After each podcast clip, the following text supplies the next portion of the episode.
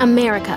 We are endowed by our Creator with certain unalienable rights life, liberty, and the pursuit of happiness. At Grand Canyon University, we believe in equal opportunity, and the American dream starts with purpose. To serve others in ways that promote human flourishing and create a ripple effect of transformation for generations to come. Find your purpose at Grand Canyon University. Private, Christian, affordable. Visit gcu.edu. Really appreciate it. Thank you, Dan. That does it for us Yeah, tonight. thank you. Thanks for watching. Banfield starts now.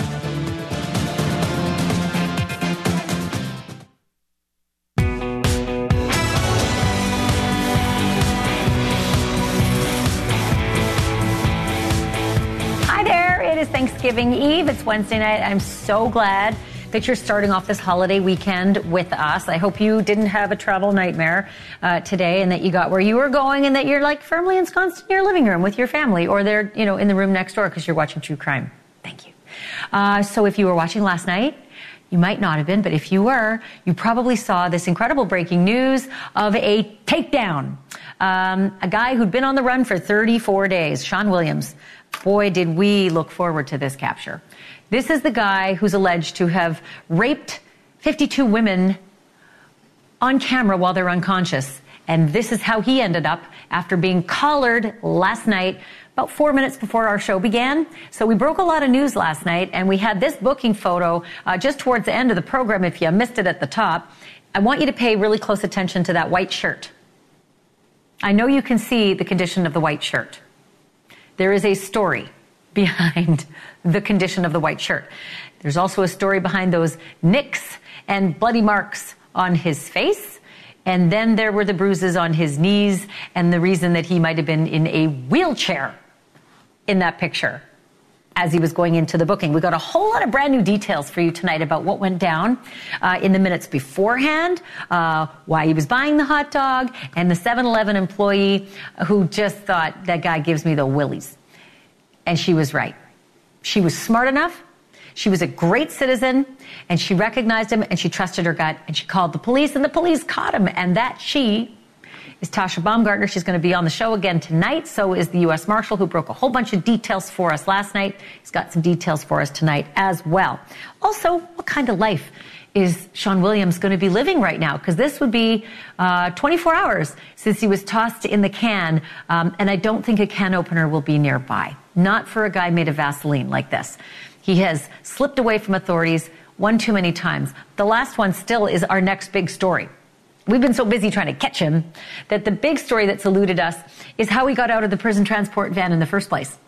What, what happened in Kentucky? What happened?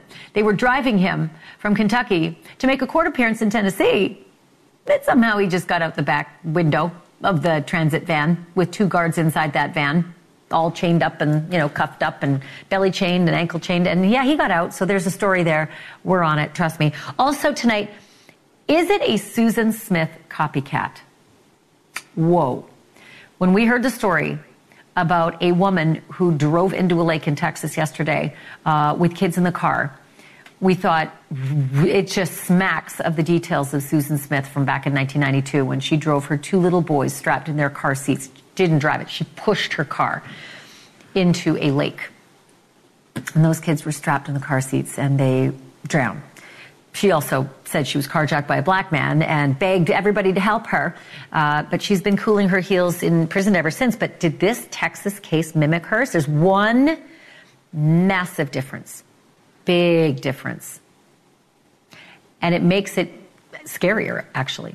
So we're going to. Um, we're going to tell you what that difference is. We're going to introduce you to who she was, uh, who she is, uh, what happened to her, and what happened in that Texas um, pond. And then Rex Heuermann, the Long Island serial killer, has a pen pal. It is a convicted serial killer, the Happy Face killer. Who knew, right?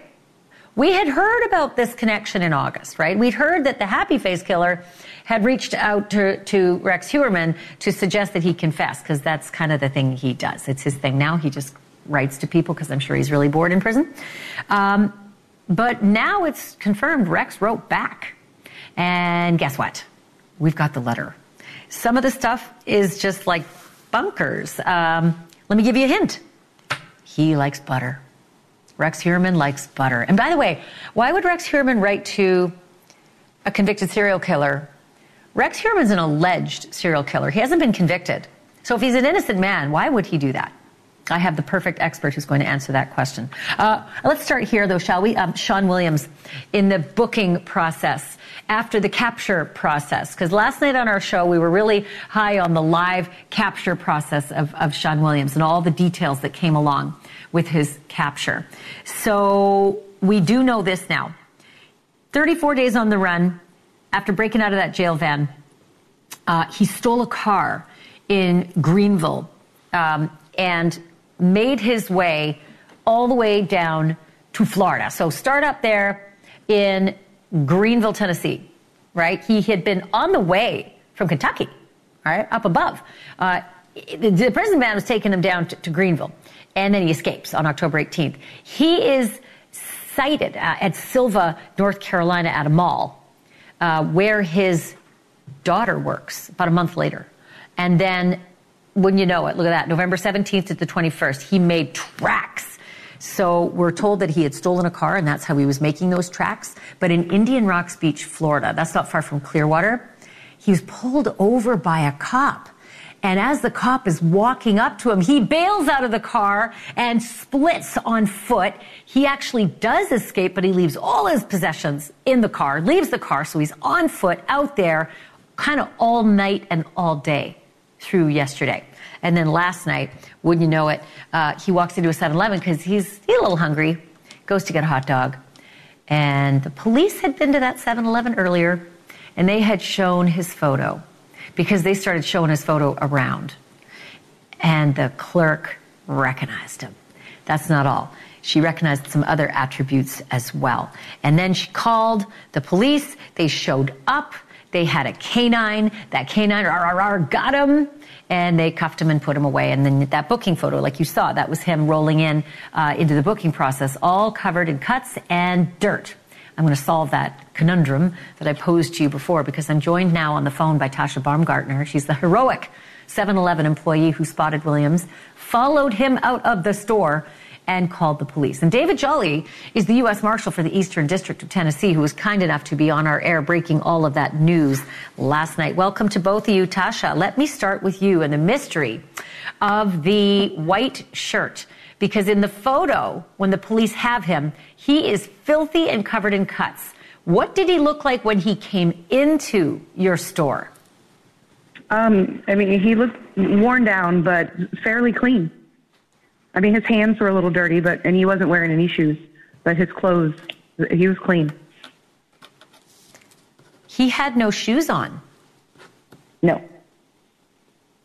That's an interesting detail I hadn't heard before. Was he was were his feet dirty because we'd we'd heard that he'd been on foot for almost 24 hours.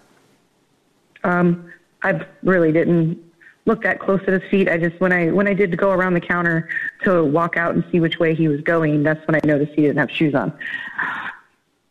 But otherwise, fairly clean. So we're rolling some video now of him being wheeled into the booking process by the sheriff's deputies after he was caught. He's in a wheelchair. His legs and his arms are actually lashed to the wheelchair. And you can see his knees are banged up and pretty dirty. His shirt is absolutely filthy. His face is cut up pretty bad. He's got a cut on his um, forehead. He's got a cut on his nose, and uh, he's he's a hot mess. He looked nothing like that when you saw him, right? No, ma'am. So that would have happened after he left the 7-Eleven during the arrest um, by the by the canine. David Jolly, perhaps you can jump in in here and fill in some of the gaps because, um, as you told us last night, your colleagues told you that he was actually found uh, hiding under a tarp not far away from the 7 Eleven. So now take me to how he went from clean and unscathed uh, to the picture we're now seeing on the screen after arrest. Well, it's my understanding that once he left the store, uh, he made his way down some type of path nearby, and I'm sure uh, Tasha there would knows the area far better than me. I haven't physically been there, so uh, and then went to an area somewhere in around the store. Uh, became aware that police were uh, rolling in pretty quickly to the area. So he, uh, he he was trying to crawl up under uh, part under that he located this tarp, tried to crawl up under it. So he was obviously on the ground on his knees, crawling around and uh, trying to uh, stay stay uh, hidden away. Excuse me, excuse me. Uh, during the while the police were searching for him, he knew the, the officers were were close by. They were moving in. Uh, the dog was uh, sent to track him down, and he tried to stay hidden, as I understand it, and was refusing to come out from uh, his hiding spot, and then at which time uh, apparently he had an encounter with the uh, the canine. So uh, probably res- is why he has uh, some of the uh, scratches on his face and things, and just the fact that his shirt's so dirty, probably from crawling around trying to hide there. And it is a white shirt, uh, so it doesn't take a whole lot to get it to look like that real quick. And, and I agree with you. I've seen those canine apprehensions, and those canines are absolutely remarkable. They do not let go until commanded to do so, and when they do, they instantly uh, let go. But it, it is a it is an ugly business catching catching bad guys. Um, it's they, they don't go down without a fight. Oftentimes, Tasha, tell me a little bit about last night. You told us that you had a bit of a uh, creepy feeling that that he had he had creeped you out when he came into the 7-Eleven. Can you expand on that a little and explain why you got that feeling? Well, I mean, I've seen his photo. So when he first walked in, like he gave me the chills because I, I immediately thought I was like, that looks like the man in the photo that they showed me.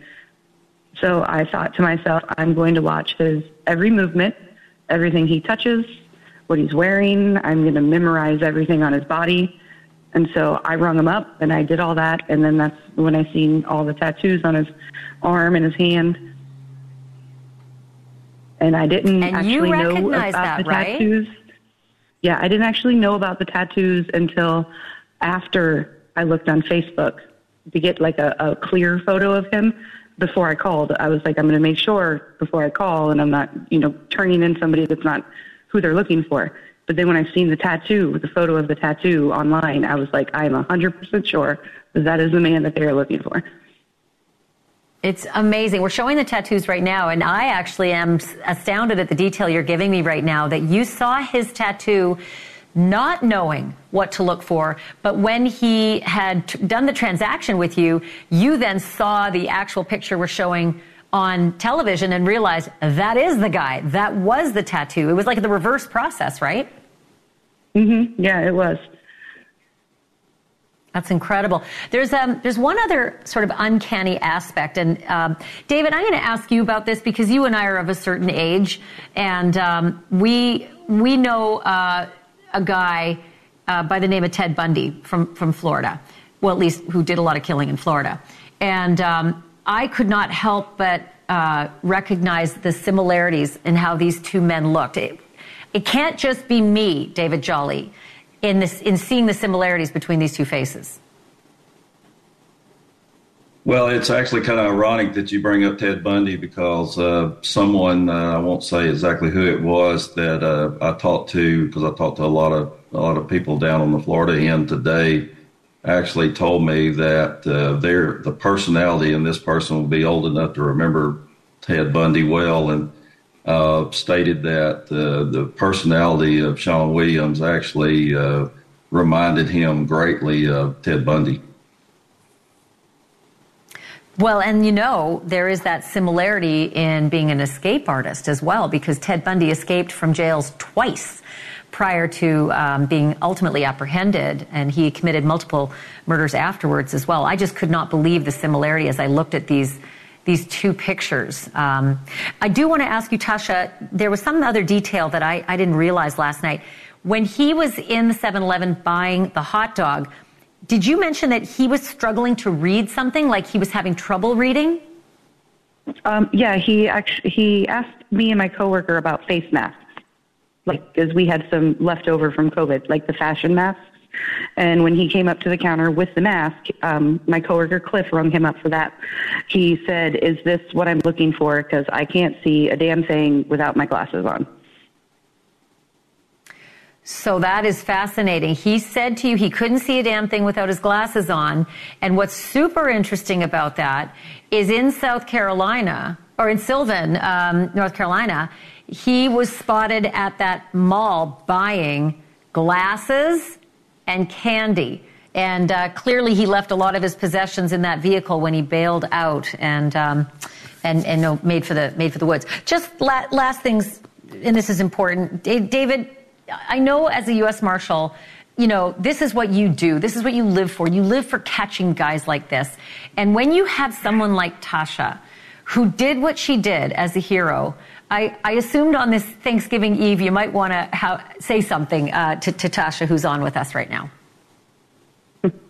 Excuse me. Well, absolutely. Uh, Tasha, first of all, thank you for uh, doing what you did and contacting law enforcement right away to get a really evil human being off the streets. And this, this case is a fantastic example of uh, law enforcement, the media, and the public all working together to capture a bad human being. And, uh, you know, because we couldn't do what we do, there was obviously some tremendous investigative work that went on on this case, but at the same time, having the media to get the word out to the public and then the public uh, seeing that information and uh, acting on it when, uh, as Tasha did, uh, to uh, help us capture this guy and get him into custody. Uh, there's that's the way it's supposed to work, and obviously it worked to perfection in this case because all day yesterday deputy U.S. Marshals down in Florida and the Pinellas County Sheriff's Department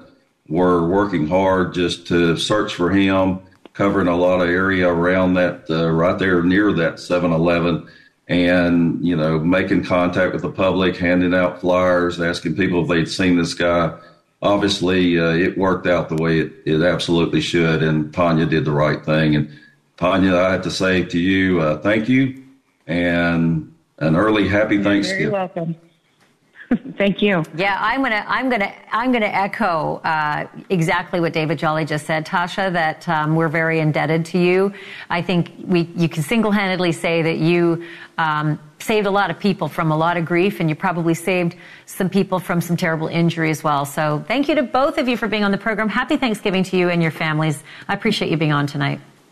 Thank you so Thank much. Thank you. Happy Thanksgiving. Happy Thanksgiving to all of you. I also now want to bring in right back at you, and I want to bring in Dave Aronberg, who's the state attorney for Palm Beach County in Florida. So, captured in your home state, Dave Aronberg, uh, give me a little um, color commentary now, if you will, on what his life, what Sean Williams' life has been like since just before 10 o'clock Eastern last night.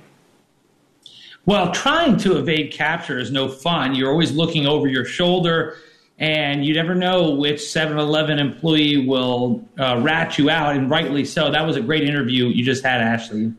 Thankfully, you have people who abide by the message. If you see something, say something, because law enforcement can't be everywhere. There's only like 850,000 law enforcement agents throughout the country, state, federal, and local. So we depend on people like the clerk, uh, people who are civilians who can tip us off. So that's huge. Now it's the extradition process. I assume he'll waive extradition. The state has up to 30 days to hold him when he'll be uh, sent back to Tennessee, probably before then. But he'll get at least a couple weeks, I think, in our uh, government housing in the state of Florida. Oh, some nice paid government housing. I like that. Um, can I ask you a real quick question just about protocol? Like he was rolled in through these doors in a wheelchair, and I was curious. Um, you know, I've seen uh, restraint chairs before for, for naughty inmates who don't comply uh, as they're being arrested. This one didn't look like a restraint chair. What are your thoughts about the fact that he's in a wheelchair as he's being booked? It's probably what they had.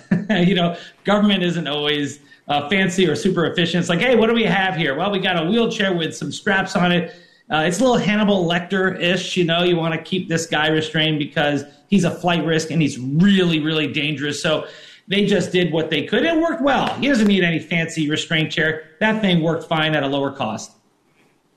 And you and you believe that it was just used for restraint. This wasn't because he was somehow injured so terribly during the takedown under the tarp that he couldn't walk, or you know that his maybe his feet hurt. Because as Tasha just reported, he actually had no shoes on when he came into the 7-Eleven. Very interesting detail. He may have complained of uh, some injuries, but I don't think people buy anything he's selling. I mean, this guy is dangerous. He is a con man, a rapist. He's he's he's the worst of the worst, and so they're going to err on the side of locking him down. And so if he says, "Oh, I'm hurt," they're not going to send him to the infirmary where he can escape again. They're going to lock him in a chair, do whatever they can to keep eyes on Yeah. him so he never escapes again. I can see that. I got 20 seconds left, but I got to ask you real quickly. Why hasn't he been charged with those 52 rapes? And again, we should say he's innocent until proven guilty. He's got lots of charges, but not those 52 rapes. Why has he not been charged with those 52 rapes yet?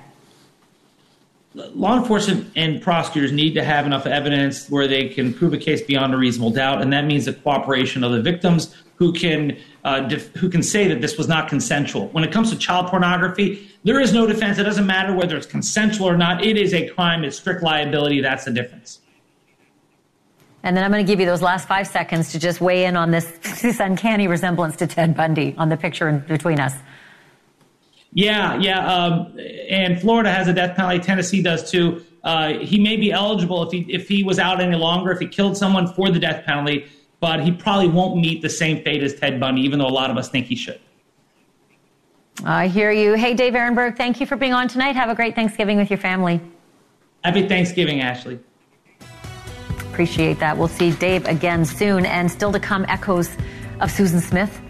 A woman drives into a pond with three kids in the car, but there is one major difference between the woman they just arrested in Texas and Susan Smith in North Carolina, and it has to do with her husband. We're going to tell you what happened to him right before the family car rolled into the water. That's next.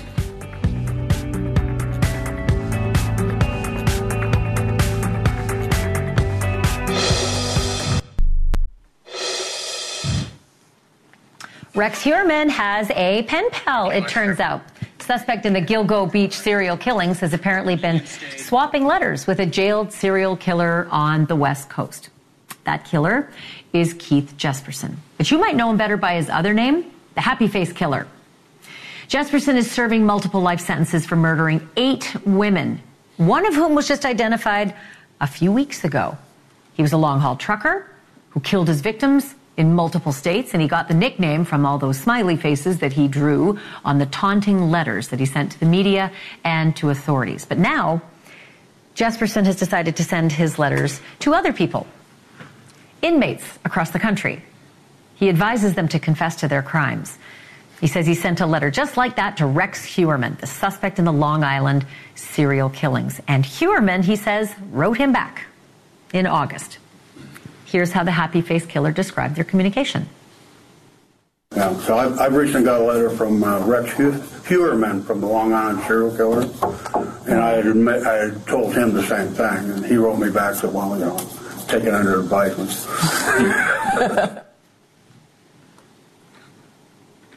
Lest you didn't believe him, you can now see Rex Heuermann's letter for yourself. The Happy Face Killer gave a copy of it to a podcaster, and boy, does it cover a lot of ground. Uh, from thanking the Happy Face Killer for all the legal advice that, that he sent to Heuermann, uh, to the fan mail that it's apparently been pouring into that Long Island jail, and also the food in Rex Heuermann's jail. Here's what Heuermann actually wrote. He said, uh, You were right about the letters. I have gotten a number of them asking for interviews, to be friends, pen pals, and one guy who sent me three letters asking me to write back to add to his collection of letters. Heuermann goes on to write, um, and remember, this was back in August, so there's a date here that'll make sense. I do understand uh, what you have told me. Also, the timing is important with this process. I am working out the timing. Next court date is 927. As I understand, that is just a conference court date, uh, so I do not expect much to happen. I have not even seen the discovery yet at this point. And then there was this banter between the brand new pen pals. Quote, so it sounds like OSP, Oregon State Prison, is not such a bad place to be. Do you have butter for your bread? How is the day to day food? I will admit the food at SCCF, which is Suffolk County Correctional Facility, is not much to look forward to each day. Also, yard is just walking around in circles outside.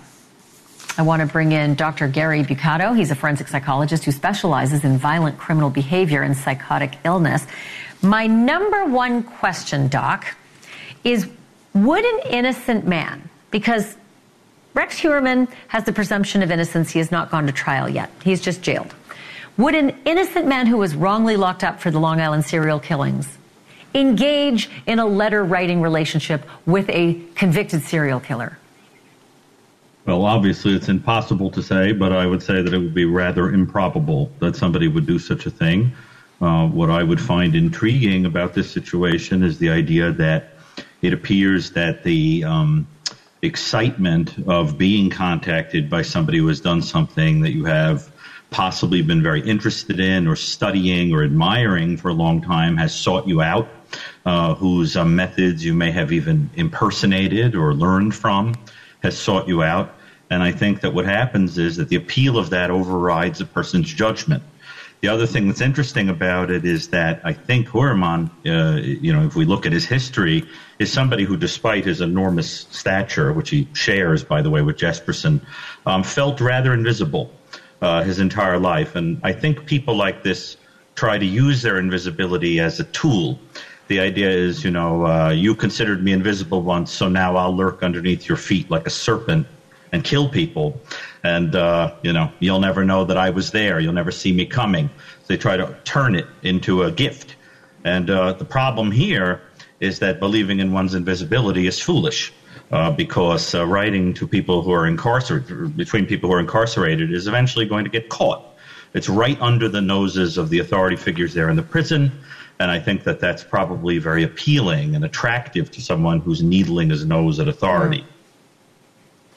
Doctor, can I ask you what the um, what, what, kind of person is fascinated um, to the point of fandom and writes to either convicted serial killers or alleged serial killers? You heard Rex Heuermann saying he's getting lots of mail from people who want fan collection letters back or just want a relationship with them. What kind of people actually do write those letters?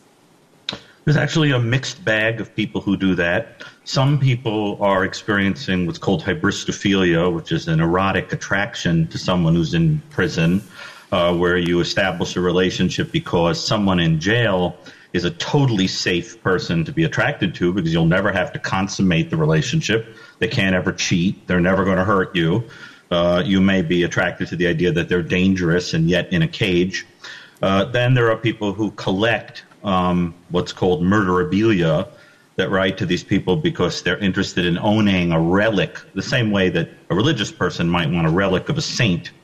Uh, there are people who want to have relics of people who do terribly evil things uh, because they've been touched by the person who used the same hands to kill, for example. Uh, and then there are individuals who simply have an incredible curiosity about the dark side of people, sometimes as a way of controlling their own dark sides uh, become interested in how a person can can be driven to such things. I've seen all sorts of reasons, and then of course there are researchers like myself who want to understand the inner workings of the minds of these people. Oh. I definitely, I'm, I'm, going to put you and me in a different category because I also write to inmates all the time asking for, for interviews. And I think it's not for the prurience, but it's for the, you know, the communication. Yes. Dr. Gary Brucato, thank you for being on and happy Thanksgiving to you and your family. Sure. And uh, I'll just say as a final comment, let's be careful because what Jesperson has always wanted was attention. We may not want to give him some by inserting him into the Heuermann case. It's a good point. Thank you for that. Look forward to having you on again. Um, and coming up in just a moment, for more than three decades, she was known as Apache Junction Jane Doe, but it was not a Hollywood character. It was a dead woman. She was left to rot in the Arizona desert, but now authorities finally have her real name, and they think she may have been the victim of the Arizona zombie hunter. They also think she might have been a victim of the Baseline rapist. Why they're training their sights on these two death row inmates now, and what they just discovered about the body that has turned this case on its head. Next.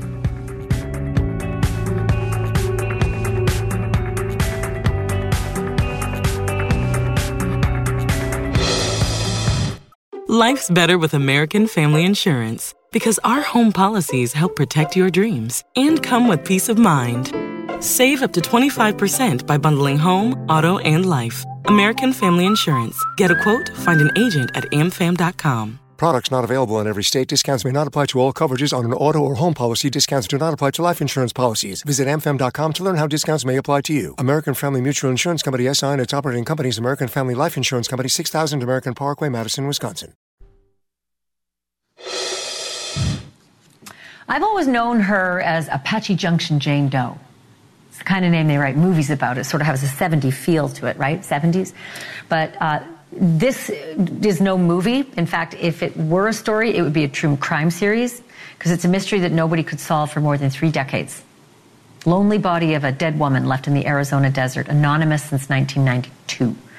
Tonight, however, some of that true crime mystery has been solved. Not all of it, but some really important parts of it. First, uh, that was not a woman.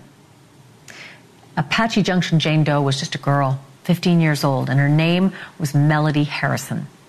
Melody's family reported her missing as soon as school got out in June of 1992. But as time went on, and every so often there was a sighting of her, her family actually thought she was a runaway who just didn't want to be found. And um, a few years later, they actually removed her from the missing persons database. So then, you know, as time passed, uh, they, they tried a few identifications using DNA, didn't work. But then forensic genealogy actually did. And the badly decomposed remains that had kept the investigators guessing since August the 6th, 1992, were indeed Melody Harrison's. Um, you know, that's hard, right? Because that's hard for a family. They, they gotta they gotta put that together, and they've got to decide how they want to cope with that. Did they think they were going to see her again? Um, they they didn't. They did. They actually thought they were going to see her again. So this was really tough for them. As it happens, that investigators actually figured that it might actually be two serial killers who were at work in that area at the time. Bryan Patrick Miller called himself the Arizona zombie hunter. He drove around in a decommissioned cop car. He even had a Facebook page dedicated to his obsession with horror. He was convicted of killing two Phoenix women, one of whom he decapitated. Uh, the other guy, Scott Lehr, was known as the baby seat rapist because his surviving victim said that he had a child's car seat neatly affixed in the back of his car. Lehr was convicted of murdering um, three women, also charged with several rapes of women as young as 10. Ugh. So, did either of these serial killers murder young Melody Harrison? I want to bring in Troy Hillman. He's a retired sergeant with the Phoenix Police Department who specializes in cold cases. Um, Troy, what are the odds that these two serial killers might have actually been responsible responsible for uh, Melody's death? I would say uh, highly likely um, because they were both uh, operating during that time frame. But is that it? I mean, would the would they have had more information that could tie Melody to these two serial killers? I mean, I know that the condition of her body was was bad. She'd been in the desert, but you know, we got really good at um, DNA, mitochondrial DNA, trace DNA. Might they actually have been able to find men's DNA on this body? Uh, that's possible. It, it, does. With every day going by, uh, a body, as you know, degrades, and uh, so does uh, the intense uh, desert uh, temperature. So that'll degrade evidence. Um, so it really just depends. Um, and there's a, there's a, just a host of things that could have happened over time to just make this a, a really tough case. So yeah, there definitely could be these two guys, and it could be someone that law enforcement doesn't know about yet. I'm looking at her picture. Um, now we can, right? She was 15. Obviously, her family had some pictures before she disappeared and was murdered. But next to the sketch, there, I mean, she's a dead ringer for that sketch. They did a really good job. If our control room can pop the sketch up as well, that is really amazing. Um, the similarities be- between the two girls. I do want to ask you: Would the next step be for the investigators today to ask the killers? I mean, they're they're on death row. What what do they have to lose, right? Would would that be the right thing, or is that the last ditch effort to go to the killers themselves?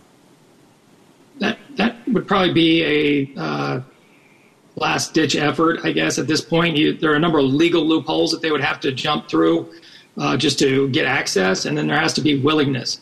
Um, certainly, if they come forward with that information, that would be great. Um, but yeah, that that would be one um, I guess, avenue that they could pursue, um, but they're going to look at other things first.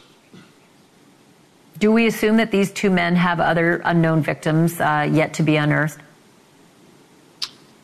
Um, I, I, know a lot more about Bryan Patrick Miller because my team hunted him um, and actually arrested him. Um, and I would say yes, uh, he uh, started fantasizing about uh, brutally dismembering and doing all kinds of awful things to women in his teenage years.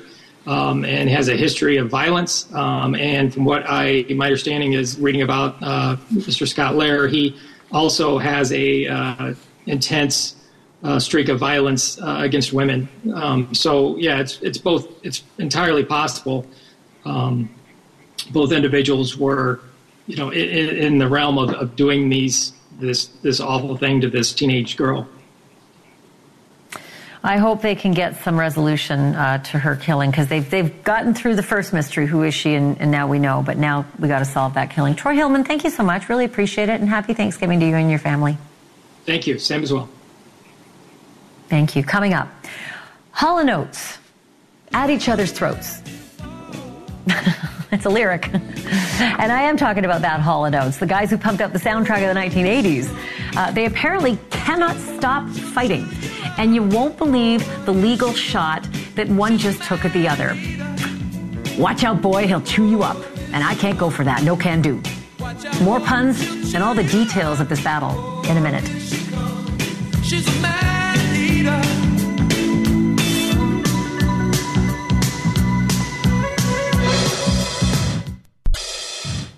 Three things in this world are certain death, taxes, and Hall and Oates will always be together, right? no, no, not at all. Apparently, they can't go for that anymore. No can do. Uh, they are in an epic battle. It is true that Daryl Hall and John Oates have been on again, off again for decades, but this time their beef is so serious that they are going to court. And Hall just got a restraining order against Oates in Nashville. We were dying to find out why, but they have sealed it. Uh, we do know that it's about money and contracts, but that's it. Uh, both have been smack talking each other in interviews for the last few months. And I just have this to say to both of them You're out. Have you made the switch to Knix? Millions of women have made the switch to the revolutionary period underwear from Knix. That's K N I X. Period panties from Knix are like no other, making them the number one leak proof underwear brand in North America. They're comfy, stylish, and absorbent, perfect for period protection from your lightest to your heaviest days. They look, feel, and machine wash just like regular underwear, but feature incognito protection that has you covered. You can shop sizes from extra small to 4XL. Choose from all kinds of colors, prints, and different styles, from bikinis to boy shorts, thongs to high rise. You've got to try Knix. See why millions are ditching disposable, wasteful period products and have switched to Knix. Go to knix.com and get 15% off with promo code TRY15. That's knix.com, promo code TRY15 for 15% off life changing period underwear. That's knix.com.